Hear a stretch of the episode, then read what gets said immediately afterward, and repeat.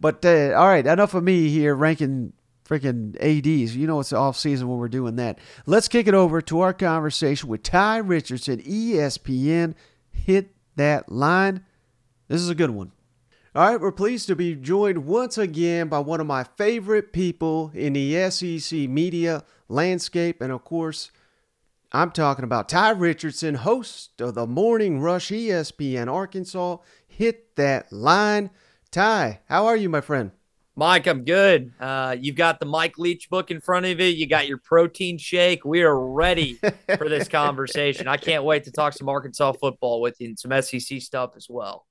Yeah, and I can't thank you enough. Again, you came through the studio. What was that? About six weeks ago in Nashville, and um, you know, all off season, Tye, I've been kind of I don't want to say doubting Arkansas, but I've been a little bit down on them, at least for me. I'm always so high on the Razorbacks, but I'm back all board, man. After this spring, I'm fired up. I want to know how you're feeling after uh, the conclusion of, of the latest spring with all the, the roster turnover and the new coaches.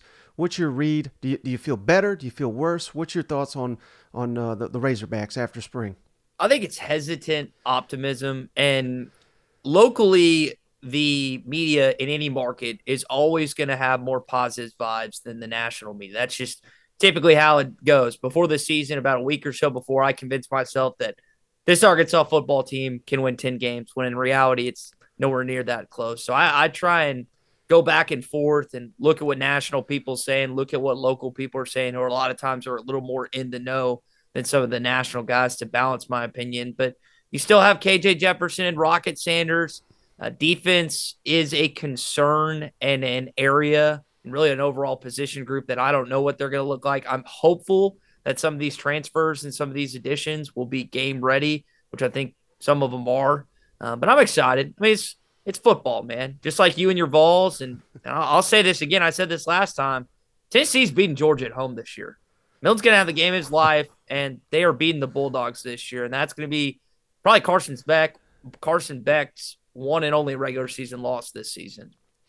Well, I knew I liked you, Tye, and right there you confirmed it. So, uh, yeah, I mean, you gained some fans on Rocky Top for those comments. But let me ask you about KJ Jefferson going into a a different system for the first time in his Razorback career. How do you think he's taking to the Dan Enos system? And uh, you know, it seems like every time Sam Pittman's in front of a podium, he notes this is going to help prepare KJ better for the NFL. But will that help them this fall, do you think, uh, in Fayetteville? Mike, I think it's important for any player, especially one with the leadership and the experience that KJ has, to still take to coaching, to still feel like he has something to learn.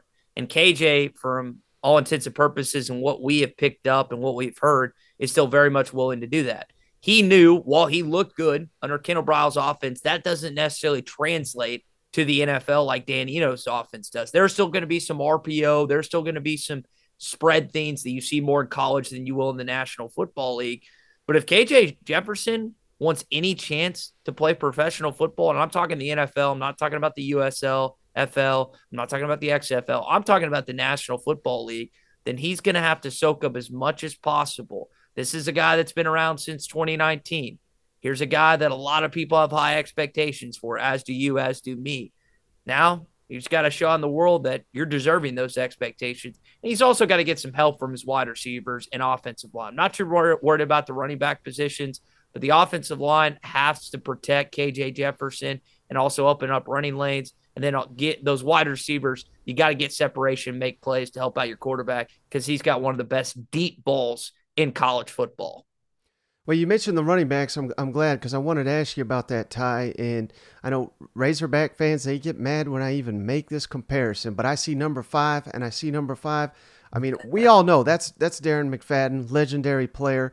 But uh, Rocket Sanders, I mean, by the time his career is done, who knows? He may have comparable stats. So maybe not just those two players, but is this the best running back group you think since that Derek McFadden, Peyton Hillis? Um, and they, they had one other. Um, Felix back. Jones. Felix, thank you, thank you. So, is this the best running back group you think since that uh, historically great running back room there at Arkansas? You've had some good ones. I think about Jonathan Williams and Alex Collins. That was a tremendous tandem. I think about uh, Ronnie Ring- Wingo, Broderick Green, Knile Davis, and Jen- Dennis Johnson, which was more of a, a foursome than anything. They've had some quality depth at that position over the years. Arkansas has had some really talented in state young men like Darren that decided to play football on the Hill. By the way, Darren was in attendance this weekend at the spring game. And one of the things he said is he's going to try and recruit some players to the Hill, to Arkansas. I think that it has the potential. We'll see what the timeline is of Dominique Johnson, who's coming off that second, unfortunately, retorn ACL. You've got Rocket, of course, who's going to be listed as a preseason All American. Him and Judkins are the first team All SEC guys heading into this year and probably at the end of the season. And then you've got AJ Green and Rashod Dubinion, plus Isaiah Augustave is the outstanding freshman that they're excited about. So that's the one position group at Arkansas, I would say that you could stack up with virtually any SEC team. Can't necessarily say that about anything else. Now, receivers for second year in a row, kind of a complete unknown. They they got incredible production out of their new players last season. They're going to have to do it again. But one of the guys that you hit on on the morning rush on your Monday show right after the spring game, Isiah Sategna, do you think he could be the breakout star uh, for the Razorbacks this, this season? I sure hope so, Mike. Isiah is a Fayetteville kid. He's got some lightning quick speed, and ball skills is something you don't necessarily say for a young man that's under six feet but he has them and he has the ability to high point, even as a smaller guy, go up and get it. I love watching this kid play. Two touchdowns in the spring game. Also had a, uh, a touchdown saving tackle when Ladarius Bishop got an interception. And Arkansas really hasn't had, and I want to be very careful in how I say this. Treylon Burks was an All American and All SEC caliber wide receiver. Make no mistake about that. But I wouldn't necessarily call Treylon the jitterbug, the guy that's going to make two or three people miss and say gone. Treylon was going to break a tackle, he was going to shove you down, or he was just going to out physical you. Isiah is a little different. He's more in the Joe Adams realm, which Joe Adams we know. Don't say that name to me. yeah, uh, 2011 uh, Fayetteville. Trust me, I know that's a uh, that's a game that lives in infamy for you and and lives in uh, hysterical territory for me. But I hope Isiah busts out. He's got all the potential and now he just needs to stay healthy because injuries derailed his freshman season last year. Do you think uh, you know hearing so much hype about the the guy from uh, what is it Hillsdale TeSlaa? Do you think he yeah. can step up and, and be a big time contributor for the Razorbacks? He runs about six four, and you mentioned Hills, Hillsdale's College. I don't think any of your listeners know where that is. It's up in Michigan, and that's the thing. Like, can it translate? And you could say that about Tyrone Broden, the Bowling Green transfer. You could say that about Armstrong the Texas A&M Commerce transfer, plus some other guys that they've added to this roster. If you're going to come in from a smaller school, you've got to have that chip on your shoulder. You've got to be able to prove to not just your staff, but the teammates as well. Hey, I belong here. I deserve a scholarship just as much, if not more, than you do. And that's what some of these guys do. They come over and they have an instant chip.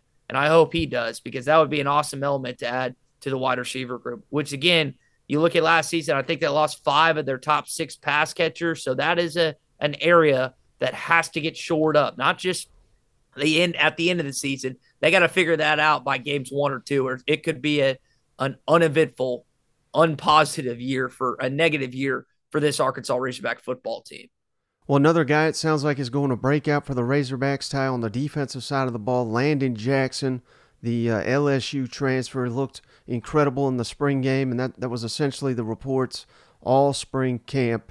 Uh, how good of a player do you think he can be in this defense? I didn't know this until uh, Connor O'Gara had that Arkansas has not had a double digit sack guy since 2011, Jake Bequette. It's been that long, Mike, since they've had someone with double digits. And I don't know if Landon's going to be that guy. I hope so uh, six seven Pleasant Grove High School down there in Texarkana, and as you said, has really stood out not just in the spring game but all of spring ball. He has the coming off that ACL injury last year. I don't think he was fully healthy, and now to have a full season under him, I think this could be a huge breakout year. He's talked about some different four man fronts they utilize with him inside, which I saw a little bit in the spring game as well. I love watching that kid play. He looks like an SEC defensive lineman and I hope he blows up this year for, if not double digit sacks, somewhere close to that point. Well, not only Landon Jackson, uh, but also we've heard good things about Trajan Jeffcoat, Yep. the, the Mizzou transfer, John Morgan, the Pitt transfer. Does that fire you up, or do you sit here and say, "Oh God, is our offensive line bad?" I mean, uh, that's that's always the, the age old question in spring. Yeah. Wh- Which which way do you lean on that?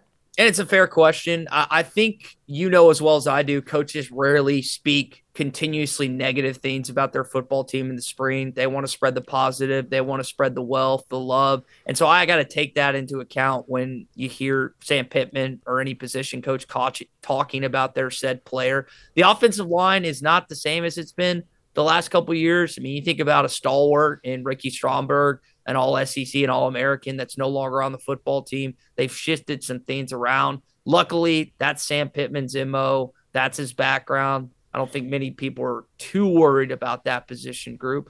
But defensively, you get the most sacks you've ever gotten last year, Mike. But you also gave out gave up the most passing yards in college football as an FBS program. So it was feast or famine. This team this year has to figure out to get pressure with four because if you can do that, even if you have just an okay secondary, it kind of disguises it and miffs it a little bit. So in this case, I hope that these defensive linemen that you just referred to and the other guys really, really come around as we get closer to 2023 and this season.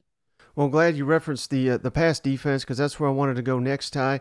And you know, I think there's real value. People say there's no value in the spring games, but I'll tell you what I have picked up over the years. You listen to the announcers, and I know, you know, rarely are they, you know, uh, homegrown people that know the roster in depth. Mm-hmm. But what they do, they have meetings with the coaches, and they share some of the tidbits. And one of the tidbits they shared uh, on the broadcast. I know you were at the game. You may have missed this, but they said this: th- these coaches are going to play more man to man in the secondary. After hey Barry Odom, I, I loved him as a defensive coordinator. I think we got to credit him for some of the big wins of the Sam Pittman era. But clearly, sitting back, it, didn't work last year. Obviously, like you said, they were they were god awful in the pass defense. So we're switching to more man coverage. My question to you though. I know they have Dwight McGlothern, who's he's amazing, one of the best corners in the SEC. They're bringing in Singletary from Georgia. Hopefully, he can fit into that rotation. But do you think Arkansas has got the secondary players to, to play man to man and have success in the SEC?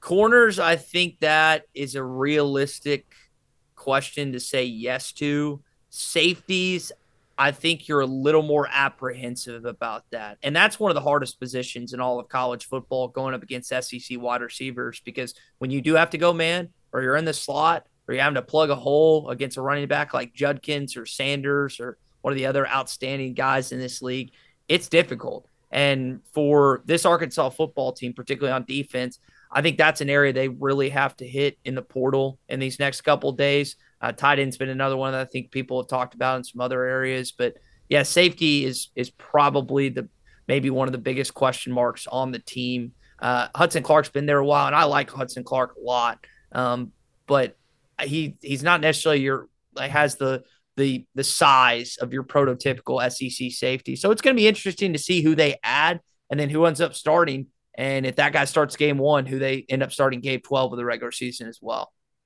So let me ask you this, Tye. What is the biggest question that you had about this Arkansas football team that you think they answered in spring? That's a great question, Mike. And I think I could take this a variety of ways. I would probably still say I wanted to know what the backup quarterback situation looked like because when KJ went down and couldn't play in the Mississippi State game, they got curb stomped. A game I was at, Starkville, getting underrated, but hated the actual game itself.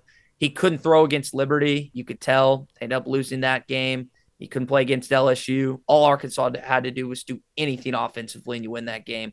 They couldn't do it. Instead, Harold Perkins had himself a field day. So I think it's how close of a gap Criswell can shrink the backup quarterback because KJ's the alpha. He's the dude. But can Criswell give Dan Enos, Sam Pittman, the rest of that offensive staff confidence that if KJ was to go down for any reason, that he will be able to step in and do an adequate job? Because they didn't necessarily have that on campus last year. And I like watching Malik Hornsby at times, but he just he's, he's gun shy and he wouldn't throw the football. And mm-hmm. you can't win in the SEC without a guy that can put put it on the numbers. And Malik wasn't it last year, and Fortin just I don't know if he's a high level SEC quarterback that can start each and every game at this point. I think, to be quite honest, he would tell you he's not, but hopefully they don't have to get to that point. Now, similar question what's something that uh, you wanted answered in the spring, but you didn't quite get, and is still a question heading into uh, fall camp? I think you're still unsure about the offensive line because they got 10 sacks during the course of that game. Now, sacks against KJ Jefferson, you know, you got to bring this guy to the ground. KJ had several highlight plays last year where he broke not one, not two, not even three, sometimes four tackles in the backfield, in the pocket. He is a load. He looks a little slimmer, looks a little slicker, and that's going to be a problem for defenses this season. So I think it's the offensive line is that it gets fully tuned up for this year, losing Ricky Stromberg, losing Luke Jones. They added, added Jonathan Braun from Florida. Devin Manuel's the kid from, I believe, Louisiana. It runs about six nine. Stromberg, or excuse me, not Stromberg, apologies. Uh, Latham and Limmer, Limmer, the guys that he had last year, and some other guys that played a little bit, but you don't know 100% where they fit in. That's what you have to think about this year is the offensive line. And again, I wasn't that that question you asked did not get fully answered in the spring game because I still think there's things they have to work on, and Sam Pittman knows that. All right, final question for you, Tye. I really appreciate your time. Mm-hmm. True or false? Did you eat 16 tacos last night? Yes, true. I had, let's see, I had eight asada and eight pastor. I competed against my buddy Billy, who we've talked about eating the most against each other for quite some time. And truth be told, Billy has about, so I'm a little less than 190. Billy's probably, I don't know, 260. So there is a little bit of a weight differential. I'm having to go up in weight class, but I was still very confident until last night when he whispered over to me. He said, I could eat 24 if I wanted to. I might get a slice of pizza on the way home. And I was dying. So I was like, all right, I'm not, I'm not doing this again. You win. You're the better man. And that's kind of how it went down last night. It was not a pleasant morning before the morning show, Mike. Not at all. All right. Well, brother, I, hey, I hope to see you uh, at SEC Media Days here in Nashville coming up pretty soon. Before you go, can you tell our audience where to find all your work? Mike, really appreciate you always doing this at the end. At Tye Sports Radio on Twitter. Uh, Mike mentioned he watched the Morning Rush earlier this week. It's every weekday from 6 to 9 a.m. on ESPN Arkansas and hitthatline.com.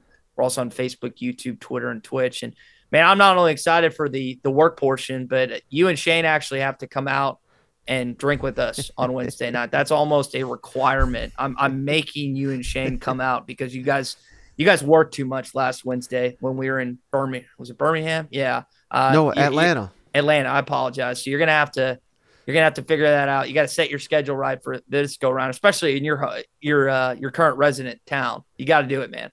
Absolutely, yeah. Last, I, I'll be completely honest with you. We we didn't know we were going to get in. We got in. We were overwhelmed. We were we. It was, wasn't my first time, but it was the first time as that SEC podcast. So yeah. I didn't know what in the hell I was doing, and uh, I was just trying to survive. As was cousin Shane. But we are game planning. We picked up tips from you, among many others. So we'll be there. We'll be out, and uh, we'll drink, but we we can't drink too much because we got to get up and, and do it all again four days in a row. You know what? Yeah, that works for me, man. We'll just do. We'll have one big banger on Wednesday night. Everyone's always hungover and just ready to leave by Thursday, so we'll we'll keep it all within the the confines of Wednesday night. All right, thank you, my friend. You got it, Mike. Appreciate it.